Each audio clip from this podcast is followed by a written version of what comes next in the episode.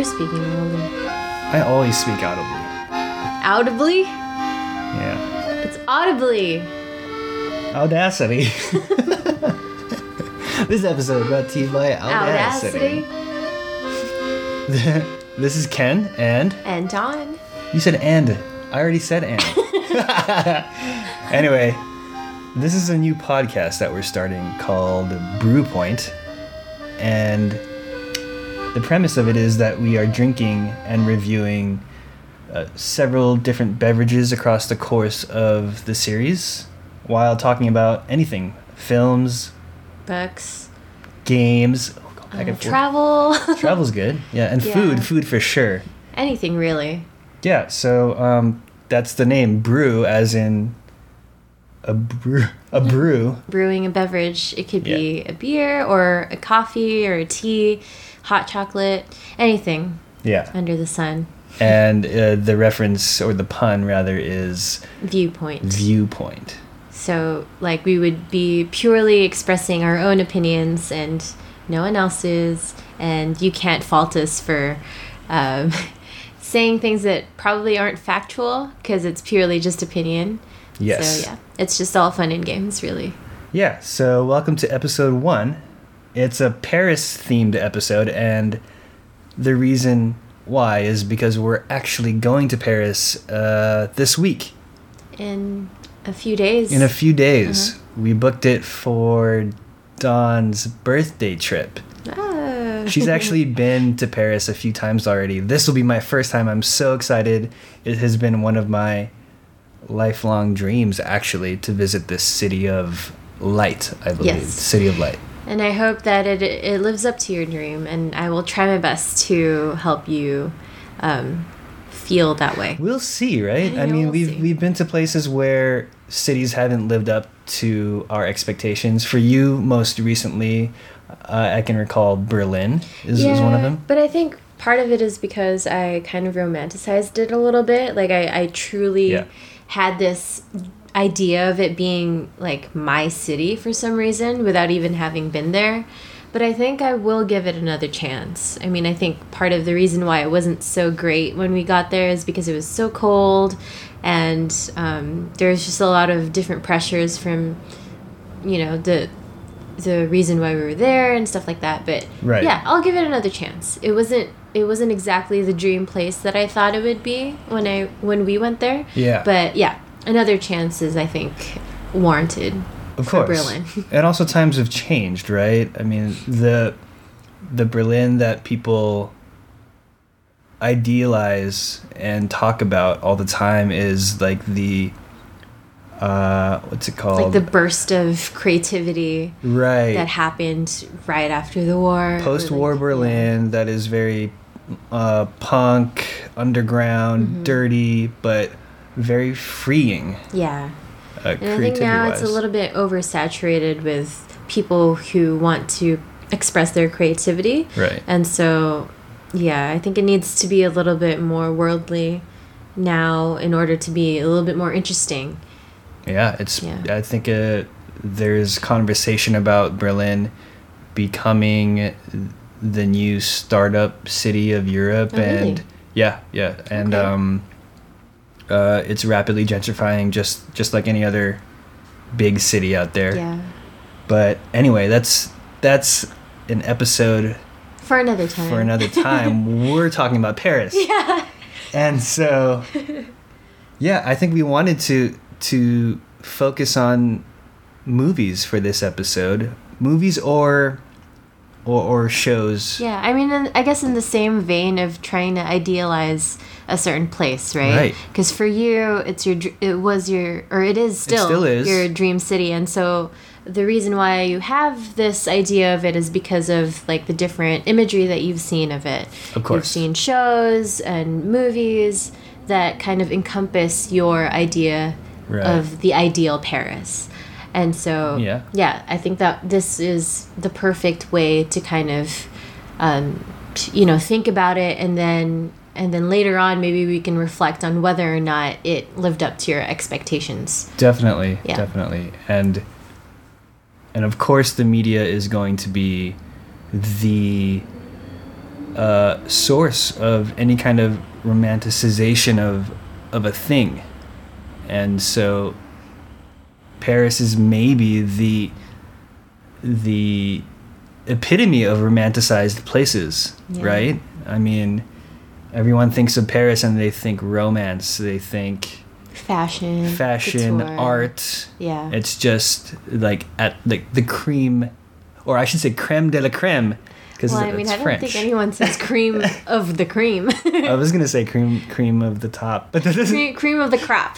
cream of the crop, not cream of the top. That's not a saying. That could be another co- podcast. Yeah. Cream of the top. Yeah. Okay, so we both have a list of movies or shows or some kind of uh, Media, Media. created. exactly. Uh, we haven't we haven't revealed to each other what our lists are yet, so this is all going to be in the moment. Uh, should who should start? Should, Uh, I can start. yeah, you should start. I think your list is longer than mine. Yeah. I mean, because you told me to make a list, so I definitely made a list. Okay, so what is your first All right, so ideal Paris production?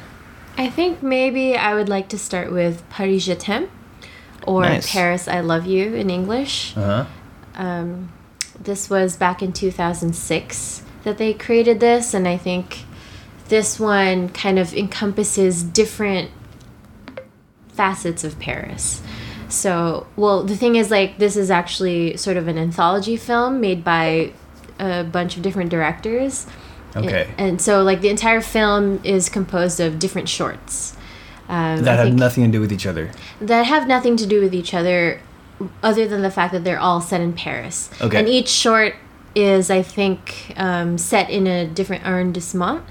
I don't think Uh-huh. they were able to address all 20 of them, but I think they, they were able to uh, Spread it set- out. Yeah, spread it out for sure. Each one is in a different place. Okay. And each one is directed by someone different. So, and, and they have a really good uh, set of di- diverse directors that did these shorts. I think it spanned from like the Coen brothers to Alfonso Cuaron and um, maybe Alfonso. Gérard, yeah, Gérard Depardieu and like all these other um, different directors. And I, I really liked it when I first saw it, and I actually saw it in the theater, which was really great because it's Really? really hard to come across these um, these sort of films in like the mainstream theaters. Right. Um, It's yeah, usually an indie really- theater, right? Yeah, yeah, And this was good because I, I actually saw this in the old indie theater in Culver City, which is sadly now gone. But I think I was able to take you there a couple times. Uh, the one with the leaking roof? Yeah, and they had they had an actual pail inside Yeah. the theater in one of the seats to Uh-huh. catch the. We sat right leaks. next to that seat. It was a bucket, like a pail, like you said, and it was catching uh, leaking rainwater uh, yeah, but I think it added to from it. the ceiling. It yeah, no, it definitely to added to the charm. Yeah, but unfortunately, that theater is now gone.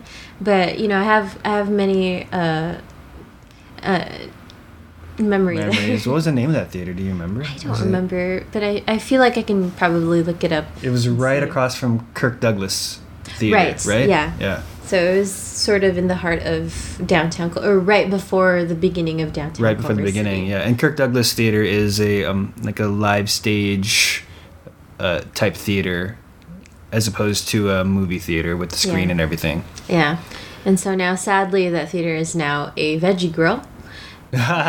I guess that's not a bad thing to replace it with. Not too bad, I guess. We, we shouldn't mourn it too much. but anyway, um, I don't remember if you've seen this one. I've never seen it. You- you Surprisingly, to. okay. I will probably watch it before we go Yeah. uh, to Paris this you week. should. Yeah. And I, I think this is one of the first films that kind of made me really curious about Paris itself. Because I've seen, I, I used to love watching all these foreign films. Yeah. And. Oh, uh, foreign films are the best. Yeah. I do think they are. But I was more into maybe like the German and the Italian ones. But then when I, I watched this one, I was like, you know what? I need to go more. Like, I, I need to delve deeper into the French films and see what it's all about. cool. That's an Yeah. awesome way to start off. Yeah. Paris Je t'aime. Paris Je t'aime. Okay. Um, we'll, go, we'll just go back and forth. Yeah. My first movie is, and you might have this on your list too. We'll see. I'm pretty sure you do. Uh, Midnight in Paris. Yep, right? Is it okay if I if Yeah, I go ahead. if I steal this one for myself? of course. Because I actually only have three things on my list, so it's a very short list. Um, Midnight in Paris. Uh, it's a movie starring Owen Wilson and I don't know, just a, a slew of other actors Marion and actresses. Cotillard, I think, is in it. Marion Cotillard. Uh, is Rachel? Which Rachel? Rachel. Um, One of those Rachels. Rachel from Red Eye. Yeah, McAdams. Rachel from The Notebook. Is she? In Yeah, yeah, she's her. yeah, she's in there. I think she was the wife. She's the wife of Yeah. Owen Wilson. Anyway, this main character is a writer, I believe, who who's in sort of a rut, and and they find themselves in Paris for some reason or another, and and when when the clock strikes midnight, he kind of gets whisked away to to Paris from from the twenties or thirty. I I should probably Google it I before. think it's the twenties or whenever. Um, what's his name? Fitzgerald and all those oth- those American writers were there. Right. Fitzgerald, Hemingway, they were all there at the same time. It's a Woody Allen film. Yep. So, uh, oh, it's in German. Hold on. And I thought when I, I actually watched it with you, right? I think. yeah, I think we watched it Yeah. together. And and I thought you you resonated with it especially because you're a writer yourself. Absolutely. This is my favorite aspect of the film. I, I already knew a lot of these uh, old world writers who were contemporaries of each other, and they actually were friends and hung out. Yeah. You know, so it is the 1920s. I just looked it up on Wikipedia. Yeah, and they're even they were friends with Picasso, and I think Dali was there at one point. They were all kind of Yeah. just they would all culminate at Gertrude Stein's apartment and just talk and be crazy together. Yeah, yeah. So it's kind of a who's who of of of writers from back in the day, and essentially it's a time travel movie. Yeah. Uh, whenever the clock strikes midnight, Owen Wilson's character just gets whisked away to the past and finds himself in different situations and parties and, and gatherings with, with all these writers and artists and creatives and he embeds himself in in their daily Activity. whatsoever Yeah. Is He would go dancing with them, Yeah. drinking with Hemingway, which was really funny because he's known to be a drunk. Yeah, And yeah. he's just like forever. He's like a boxer, but like he drinks. And Tom so it's- Hiddleston's in the movie, right? He Yeah, plays he was- Fitzgerald, I he- think. Yeah, I think he was Fitzgerald. Yeah, One of my favorite actors. One of both of our favorite actors. And it's pretty cool. yeah, and I think he just like randomly Owen Wilson randomly gets snapped back to to the modern time. Uh and he has no idea what's going on and he he really tries to figure out how to get back there. So he retraces his steps in in the streets of Paris and it's always midnight that he gets transported back to that time. Yeah, and I think, um, and it, it was actually a pretty beautiful film because it kind of makes you realize that oftentimes you romanticize the past again with the romanticization. Yeah. Um, but when you really look at it, there's so much that was going on back then that we probably don't even think about nowadays, and it kind of just makes you more appreciative of what you have now the kind of opportunities that you have the kind of like sceneries that you're able to take advantage of in Yeah. the now Yeah, absolutely. as opposed to back then I mean, and he ultimately finds his inspiration. Spoiler alert for for whatever it is he's writing, but I think the main takeaway is is you know the lesson that he learns from interacting with all these different yeah uh, famous writers and creatives. yeah so this is actually one of the things that i i kind of want to take you around for What do you mean, like Uh, tour different Not- spots? not- kind of like the first time I was there without you. Um, I actually went to visit just their old haunts. Like I went to uh, Gertrude Stein's old apartment. I mean, I didn't actually go inside. yeah, but but I, you kind of like yeah, you know, I, I went past it and kind of just like uh, breathed the air that they were all breathing probably at the time. And then I went to a few of Hemingway's apartments and also the Fitzgerald's apartments. But the the one thing that I think you would really like is the Shakespeare and Company bookstore, which Yeah. is one of the only English bookstores in Paris. And this was where a lot of these writers actually went to seek shelter. And so back then, when you didn't have a home and you were a writer, the owner, I forget her name now, but uh, she's, she, oh, Sylvia. Um, she was very open to people around the world, writers, creatives in general, uh, who would come to Paris ne- without necessarily having a place to live, and she would give them a, a bed to sleep Like in. Like a refuge. Yeah, so it was really cool because then a lot of these writers met each other there because of Sylvia. That's wonderful. Yeah, and Wait, so so would- isn't the cafe named after her? Uh, or am no. I thinking about a different place? Never mind. You're really thinking about. a they should place. probably name the cafe Yeah, but I mean, she's she's still like the original owner. Everyone knows about it, and they have Okay. this great book. Which you uh, got me. Yeah. Yeah. That kind of gives you the history of it, like how it went from before the war and then after the war and all that stuff, Yeah. and the people who came and went into the bookstore, and a lot of the the different aspects of the bookstore Mm-hmm. are still pretty much intact. Like there are still nooks and crannies on the upstairs uh, upstairs floor where you Mm-hmm. can kind of just fall asleep.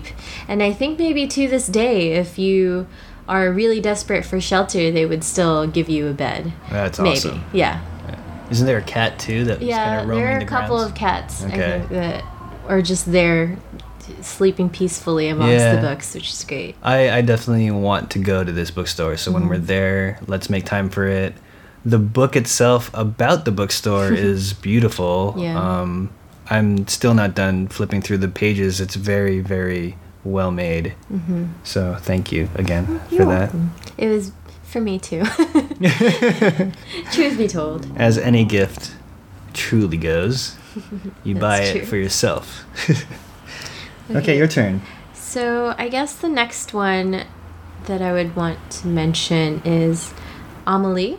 hmm I think Um, I've seen most of it. I, I don't know if I've ever finished the thing Really? in full. Okay. So I thought of Amelie because it's kind of one of those films where it truly makes you romanticize Paris because of how beautiful it is. Like all the different uh, like just the cinematography and the props and just how colorful it is. It kind of makes you want to be there and experience this with her. Is this a musical? I don't remember. no, it's okay. not. Okay. It's a it's a film by uh, Jean Pierre Jeunet, and I actually one of my favorite films is actually by him as well. It's called Delicatessen, but we can talk about that later. because we watched this one together. I yeah, remember. so this one I wanted to mention at the very end as kind of just like an an Okay. added surprise, but Okay. it's not it's not particularly about Paris. It's just a French film. A but French film, anyway, okay. uh, Amelie is one of the earliest films that I watched with Audrey Tattoo, um, or I'm probably not saying her name right. Audrey Tattoo. Yeah, but yeah, I, I really really liked it, and I don't know if it's in your list as well. It is not. Okay. It is not, but, But the music is also really great in Yeah. this in this film. I think spiritually I do have this on my list. Mm-hmm. I just didn't feel comfortable putting it on there, having not seen, Seen the the, film in its entirety. So Yeah, Yeah. but uh, speaking of, of the music, this, the entire score is by Yann Tiersen, and he is amazing. He does all these uh, orchestral uh, compositions that Mm-hmm. are just really inspiring and beautiful. Great. Yeah, that's another one that I need to finish. Yeah. So are there like locations that yeah, so there is actually this cafe where she worked at, There it and I visited You went when to I this? was there. Yeah, I went there and and I actually went in and tried their. I wanted to try their um, the custard. I think that was in the movie. Café de But- Deux Moulins. Yeah, but I was really hungry, and so I just got a crepe instead and some Ah, coffee. yeah, I remember you telling me this. Yeah, Okay. and the funny thing is, when I I paid for my meal, yeah. uh, I used my Disney card. It's you're like a it's Visa- Like a Chase, yeah, it's a Okay. Chase card, but it has like a Disney logo on it, like all this stuff. And the It's guy, the Disney card. yeah, and the waiter who was helping me out, he immediately recognized it and he was like, "Oh, it's Disney. I used to work for Disney." So he What? was telling me, yeah, I don't know if I told you this, but Disneyland Paris? no, he he worked in Walt Disney World, Wow. which was pretty crazy because like Disneyland Paris, yeah, sure, it's right there, but then he actually worked worked for Disney World at Epcot Center, oh, that's and cool. so he worked in in the Paris area. So you Epcot. immediately had this connection of yeah, you know, and that was really America. great, and he was really nice about it, and he was speaking in English the whole time, and I was trying to speak in like very broken French, which he was okay with, so it was great. And did you get a discount? No. Uh, that's well, really I mean, though. unfortunately, that was I had. I had whipped out my card, which means I was already paying, and so there's right. no way. That's but I true. mean, it was still kind of cool to have that connection. It looks like a especially- very, I don't know, like classic diner type. Yeah, it kind of feels that way. Like a lot of the diners that we a- have in LA actually feel the same way as this one. Very cool. Yeah. I think I want to go here too. Mm-hmm. I think this has been around for a long time and so it kind of reminds me of like those diners in Echo Park or like in mm-hmm. Hollywood. Hollywood for even. sure. Yeah. And they kind of sell the same things like just Yeah. comfort food, coffee, desserts. okay. And this is actually in uh, my favorite area of Paris, which is Montmartre. Uh huh. and it is I think the 18th arrondissement, Okay. and so I'll definitely take you there. Yeah, Don't let's worry. go. let's go. Um, all right, let's toss it back into my corner. Mm-hmm.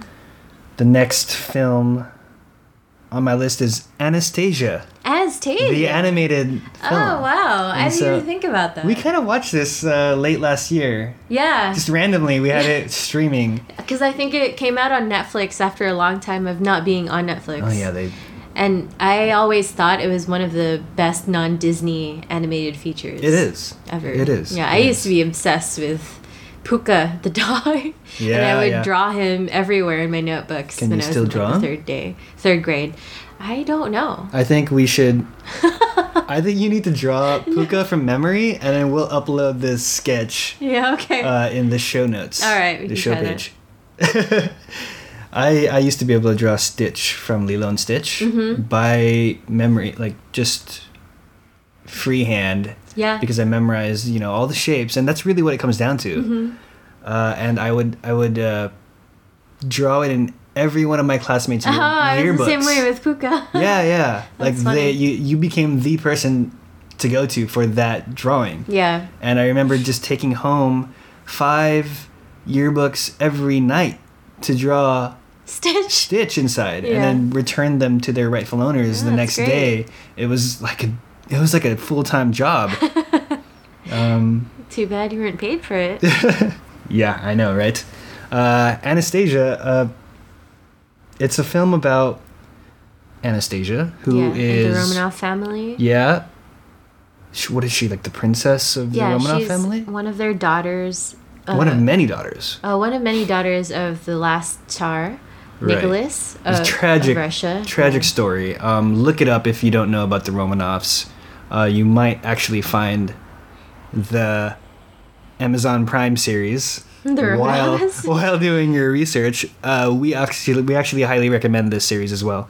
But um, yeah, so this is an animated film about Anastasia kind of tracking down her roots, right? Mm-hmm. Like she she she starts off as Anya, Anya. just a, a nobody, Just a an nobody. orphan. Yeah. Yeah, because for for a long time there was speculation that one of the daughters survived, or Mhm. two, one or two of the daughters survived the brutal killing of the entire family. Do they actually mention the killings in the film? I think so. I think in the very beginning. Like a little, like a children's Yeah, like a- introduction to murder. Exactly. yeah. So so I think um, just to summarize the movie, her Yeah. grandmother was always traveling to Paris, and I think at that time her her grandmother actually did travel to Paris to kind of escape like the the craziness that was going on in Russia at the time. Yeah. And so Anastasia had amnesia. And Uh-huh. so she's she like knew herself as Anya and she was like an orphan and she was in this orphanage and then she kind of grew up and really didn't know where she came from. Right. And so this was kind of a journey of her discovering herself. yeah her past and who she who she really is and it's kind of a cinderella story when you Mm-hmm. Think about it that's true. um And seeing if the slipper fits Yeah, eventually realizing that she was Anastasia this whole time. yeah yeah and i think so the the the last fourth of the movie takes place in paris Mm-hmm. if i remember correctly and um, that's where the the plot kind of comes to a head and everything is happening. It's climax sing is that a word? Yeah, climaxing. yeah okay. And uh you know the villain of of the story uh, engages in a a pretty epic battle with anastasia in in paris on a bridge on on this this famous bridge. It's called Gonza, maybe? Uh let me see i had it pulled up here Yeah. But anyway, I think um, the the big uh, takeaway from the movie, well, not the, the entire movie, but just the the reason why Paris was so important to Mhm. to this animated film was because uh, she and her grandmother had always said that they would go to Paris together and they would travel Ah. there together. Okay. And so I think she had this music box or locket or something Yeah. where her, that her grandmother gave her, and it Yeah. said something like "We'll always have Paris" or "Meet me in Paris" or something like this. So and this so was this a was their yeah. So this was their place right where it was just for the two of them because she was Okay. very very close to her grandmother. I see. So this was kind of an integral location for her to to really figure out if she truly was Anastasia. Mm-hmm. The bridge is called Pont Alexandre the Third Okay. or three. So what is that? Trois, à trois. Okay. Alexandre Toi. Pont Alexandre trois, trois, trois. You gotta brush up on It's that. It's been a while since I've taken French. I took like three years in college, and I have nothing to show for it. But uh, the opera house there, Palais Garnier, Garnier. Garnier? Yeah, that's uh, that's also in the film. Is that where her grandmother lived, or I think so. Or that's where no, that's where uh, that's where the grandma was watching an opera, and Oh, and okay. Dimitri was like, "I'm finally Yeah, going yeah, to to." true. To introduce present, you to, to present yeah. you as as her granddaughter. Okay, yeah, I remember now. Man, we should really put a spoiler alert. Um, what's it called? Disclaimer at the beginning of Yeah, every I feel episode. like I mean these movies have been around for so long. yeah, true. It's your fault, listener. It's your fault if you get yourself spoiled by listening to our to our talks. Okay, yeah. So that's uh, that was my second movie. Um, this might be a good time to take a break okay. because we wanted to actually make some special hot chocolate that Dawn brought back home from Angelina. Angelina in Paris. So what's so special about this hot chocolate? Mm-hmm. So this cafe boasts of the best hot chocolate in the world, and I was skeptical because I I drink a lot of hot chocolate in my time, and I don't know everyone like my cousin who who also frequents Paris a lot. She was like, "You have to try their hot chocolate," and everyone talks about it. And so I finally went and tried it, mm-hmm. and my mind was blown. Wow, So that I think I think what's really special about this is that it's actual chocolate that they do, um, they melt okay. instead of just like a powder or Ah, okay. some sort of syrup that they they mix into milk. So they Right. use actual chocolate and melt it with the milk. so it must be And really so- rich. Yeah, it's very rich and it's very thick, but Looks like just- Mm-hmm. they've been around since 1903. So I think they they even serve it in a smaller cup because because of how rich it is. Yeah. It's very reminiscent of Mexican hot chocolate Okay. or Spanish hot chocolate. Mexican hot chocolate. Yeah, you know how like those ones are really really rich because they're Yeah. made from pure like cacao beans. Yeah, yeah. So this is very similar to that, only a little bit sweeter. So yeah, I mean we should try it and Let's I go make some. see- Yeah, let's do it. All right. We'll be back, guys. Or actually, just follow us into the kitchen.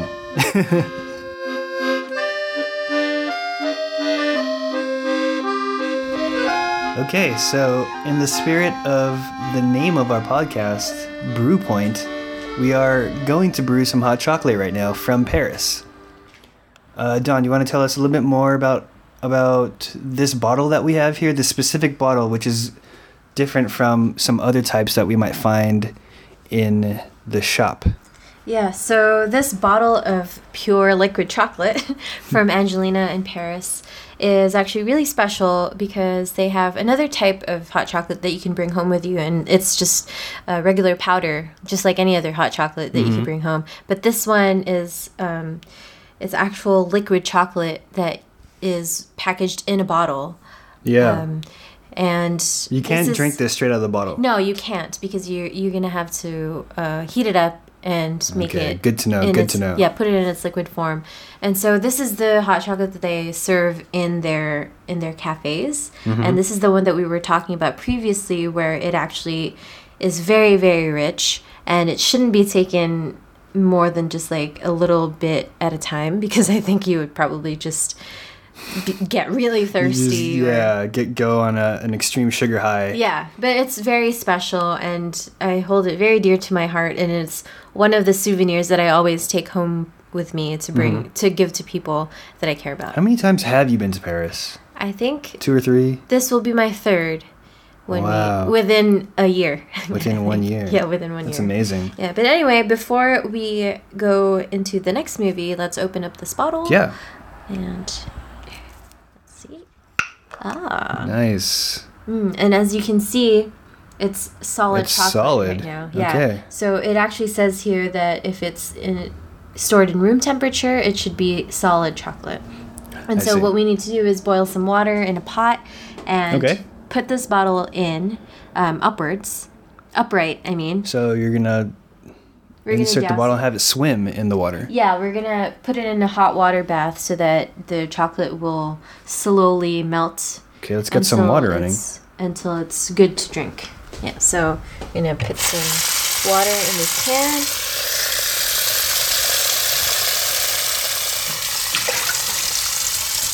And then we're gonna go over here and um, turn on the heat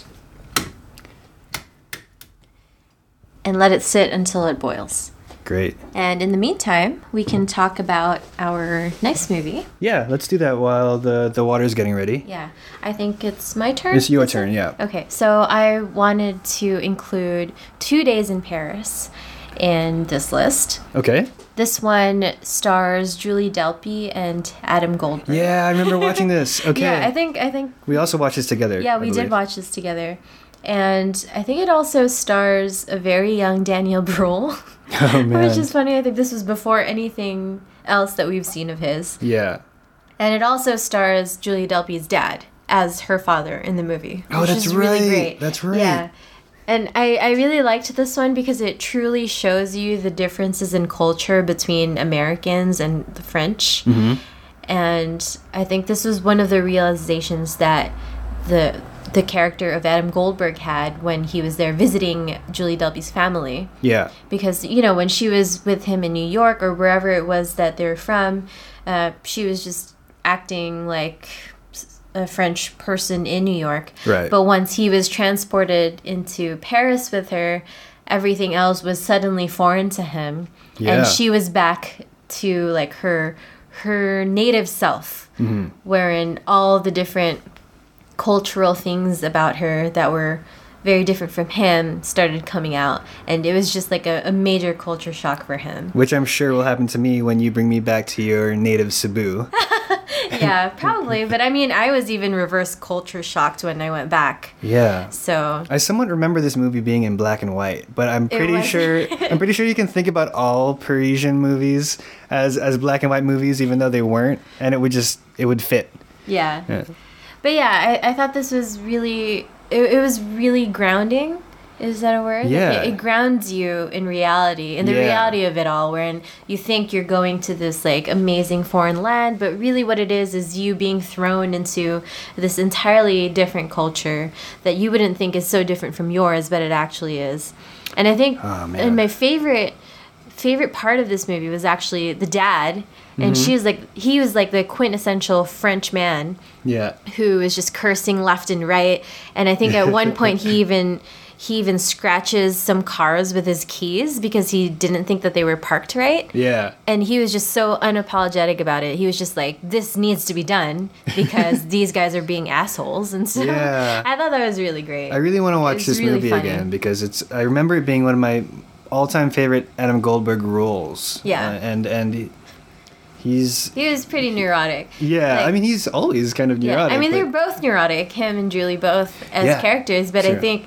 his neuroses was totally different from hers in that he was more paranoid and she was just like neurotic period. Yeah, and if you haven't seen this film, go watch it because you kind of, from the beginning movie all, uh, from the beginning of the movie all the way to the end of it, you, you, you see and hear everything start to unravel between these 2 Mm-hmm. and it's a wonderful cinematic experience because it all feels very real and Yeah. genuine.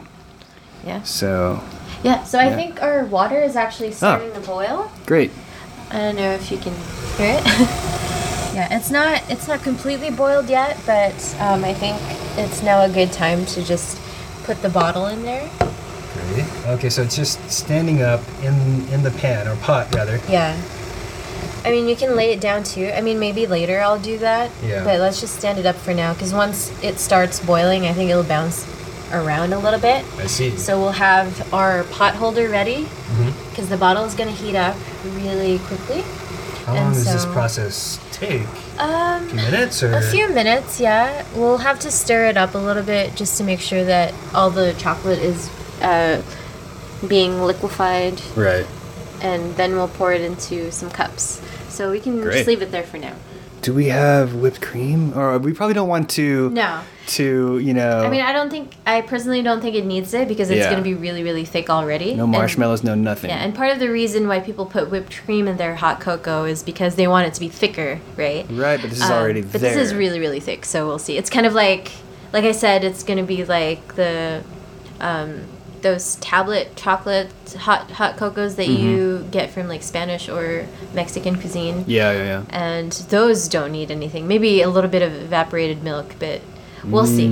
We'll see. Mm. Okay. i, I want to see how you think with just the pure chocolate. Okay. This is getting exciting. I'm i'm really anticipating drinking this. I think i tried it once before Yeah. with you but uh, this is going to feel like a whole new experience again because that was a while ago. Yeah Um, all right, let, let let's talk about my my third film on my list. Mm-hmm. It's the last one that I have because I truly was not ready to to go into this, but um, you have more than made up for my lack of films with with your awesome list. So oh, thanks yeah, mine is National Lampoon's European Vacation.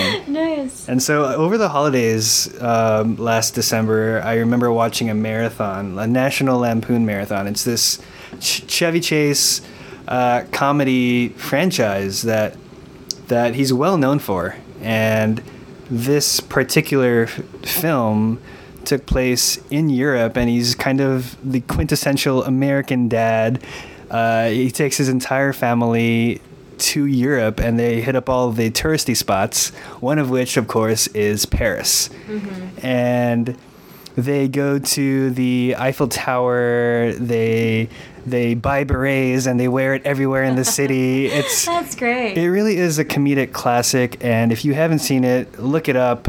And my favorite scene in the whole film is the family uh, grabbing a bite to eat at a French restaurant, and of course they can't speak French very well. The the family, so they're ordering food and and the French waiter is just pompous and, and above it all and and really making fun of them in their face. Oh, wow. Uh, speaking speaking French to them, uh, insulting them left and right, and Chevy Chase and his family are just like smiling and laughing it off because they think they're having a genuine French conversation with this fellow, and you know you see the subtitles and and what the French guy is actually saying, and it's just really funny. Um, so But Yeah. let, let me just say that that's actually one of the more pleasant surprises that I got when I first went to Paris.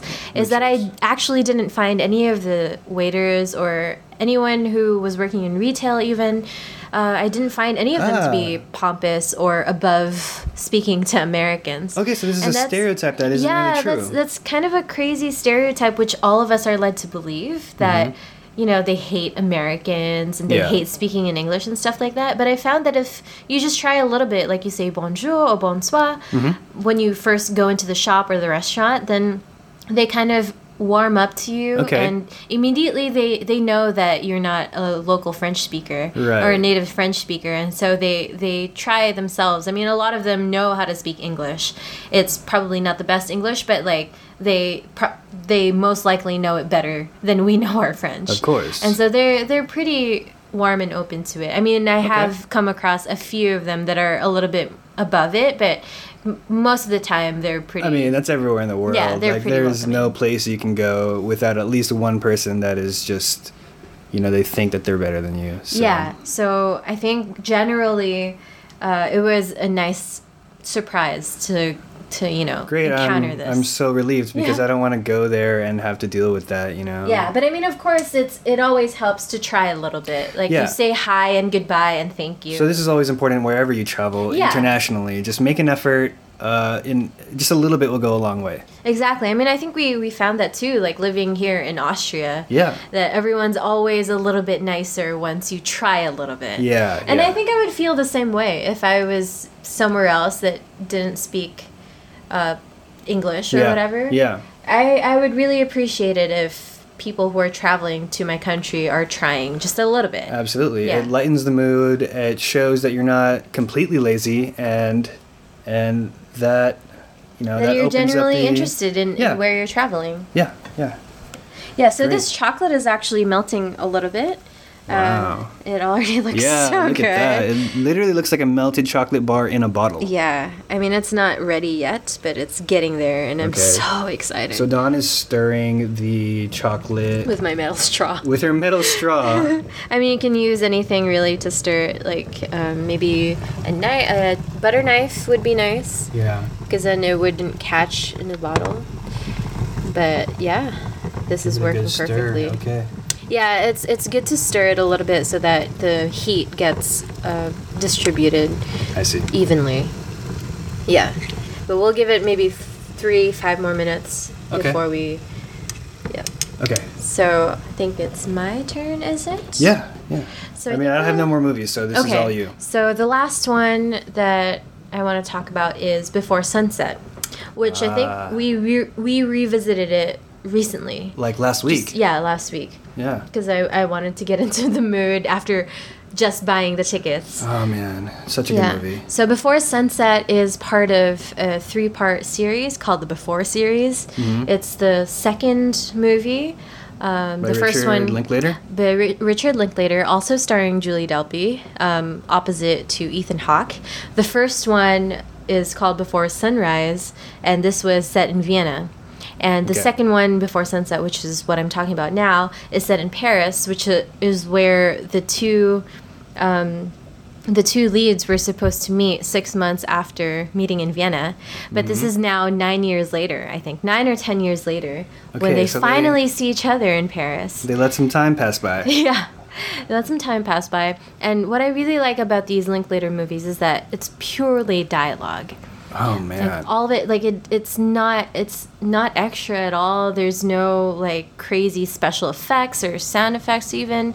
It's just a, it's a it's just it's such it's such a good cinematic experience because you're not distracted by anything. You Yeah. focus 100% on what they're talking about and the dialogue itself is amazing. It's super uh, uh, genuine and uh, authentic and and organic. Organic. But at the same time, it's very inspiring. Just Yeah. the things that they talk about. It's like anything. A lot of the stuff they talk about is, is stuff that you think about on on a daily basis, Mm-hmm. but they're just putting it to words. yeah. And it, I think it's definitely worth a watch. Like all three of these movies in the series. the are- before series. yeah. I mean, they uh, Julie Delpy and Ethan Hawke's chemistry is is is you know Unparalleled. Yeah, it's it's something it's something to see. It's you would think that they've been friends forever, and they, They probably uh, been they probably are now. yeah, they're yeah. probably great friends. Yeah. I remember we actually we actually went to a screening in LA Uh, for Before Midnight. for Before Midnight, of the, third one, and Julie Delpy was there for a Q&A Yeah. after the movie was over. That was that was awesome. Yeah, she's amazing. And I I, think she and Ethan Hawke actually had a hand in the script as well. Yeah. All three of them I think it they together. wrote they wrote the dialogue together and yeah. everything. And it's great because they were just talking the whole like hour and something uh, Yeah. during the movie while uh, having the Paris landscape in their background. Yeah. So they went into a cafe. They went to like all these different places that um, you would think are full of tourists, but I think I think they actually did a really good job of making it more approachable and Yeah. yeah, Definitely. yeah. That's a great that's a great movie. A great way to end our our list. Um, Yeah, and I wanted to have a special mention for Delicatessen, as I mentioned earlier. Yeah, yeah. Since it is also, it has the same director as Amelie, and it's also a French film, but it's not. It's not particularly about Paris. Mm-hmm. It's actually more of a dark comedy that's kind of like a modern French version of um, the Demon Barber of Fleet Street. Oh yeah. Yeah. I don't want to spoil it too much because it's it's a very visual and very um, audible movie, right. and so I I would like people who are in the mood for exploring more of like an art film, art dark comedy type of film, to Yeah. really look at this and and see for themselves what it's all about. I thought it was amazing. Yeah, I remember watching this with Mm-hmm. you and and thinking how unique it was and it was such a visual treat. Yeah. You know, and I think that's something that the director does so well. Yeah, it's really creepy, but at the same Yeah. time, it's exhilarating. like I don't know how else to describe it. And it added to the fact that the, the the sound design was just really great as well. And didn't it remind us of like Pushing Daisies? Yeah, Or, or vice versa. Yeah, vice versa probably because it Yeah. came first, I think. Yeah. And uh, I love the sound so much that I actually used one of the the sound bites or the the musical uh, scores in one of my short films in college, which was Gloop. Gloop. You can find it on my website if you're curious about my old college short films. But yeah, I think Ken was actually one of the actors. Yeah, I need to put this film on my IMDb page, yeah. which doesn't exist yet, but it will. And this will be uh, movie number one. Yeah, I was an alien life form. life form, but Lining also- up for for squid. I yeah for for raw squid at the market, but I also played uh, the, A the Vietnamese Vietnamese guy rice farmer. rice farmer, Yeah. yeah. with the with the hat and everything, with the Raiden hat. Yeah. But anyway, if you're curious about it, it's up there. No, we'll drop a link. We'll drop a link. Yeah. But yeah, so um, I think this is pretty much ready. Like I'm, I'm stirring it with no resistance. Looks So the chocolate, ooh, look at that. The chocolate is very much liquidy. Okay, so you gotta be careful and wear your oven mitt. Yeah, because this is really, really hot. Put it here. So the key to this is to drink it almost as soon as it hits your cup because Okay. it probably hardens It right away. to harden, right. Especially now since it's really really cold outside. Right. But I mean, I feel like it's hot enough. Ooh, look at that. Wow. Like the way it's pouring is like it looks like the chocolate fountain in Willy Wonka. And we just drink this straight up. Like Mm-hmm. we're not going to add milk or anything. No, I mean you can if you want to, but you should try it first and see. Oh wow. All right, are we ready for this? Yeah. All right, cheers. Cheers. Oh man, that is so delicious. Yeah. And imagine, I mean, you don't even have to imagine because it's raining right now outside.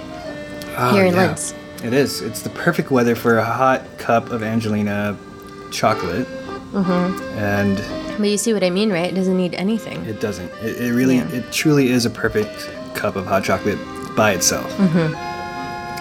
And I would love to take you to the actual cafe and drink a cup there with you. We're going. We're gonna go. We're gonna. We're gonna. We're just gonna drink this the whole time. Yeah, yeah, no. I'd, lo- I'd love to just every sit day. down and, Yeah. you know, people watch. Yeah. While drinking. Which is one of the best things you can do in any of the terraces in in Paris. Great. Looking forward to it. I am too. All right. Well, thanks again, Dawn. Um, Thank you. this has been a lot of fun. Yeah, I mean, I think this was a great start to our podcast. and Yeah. hopefully, we get to do more episodes. We will do more. I think the next one will actually be in Paris, so look forward to that, guys. All right, this is Ken and Dawn signing off from Brute Point. Au revoir. Au revoir.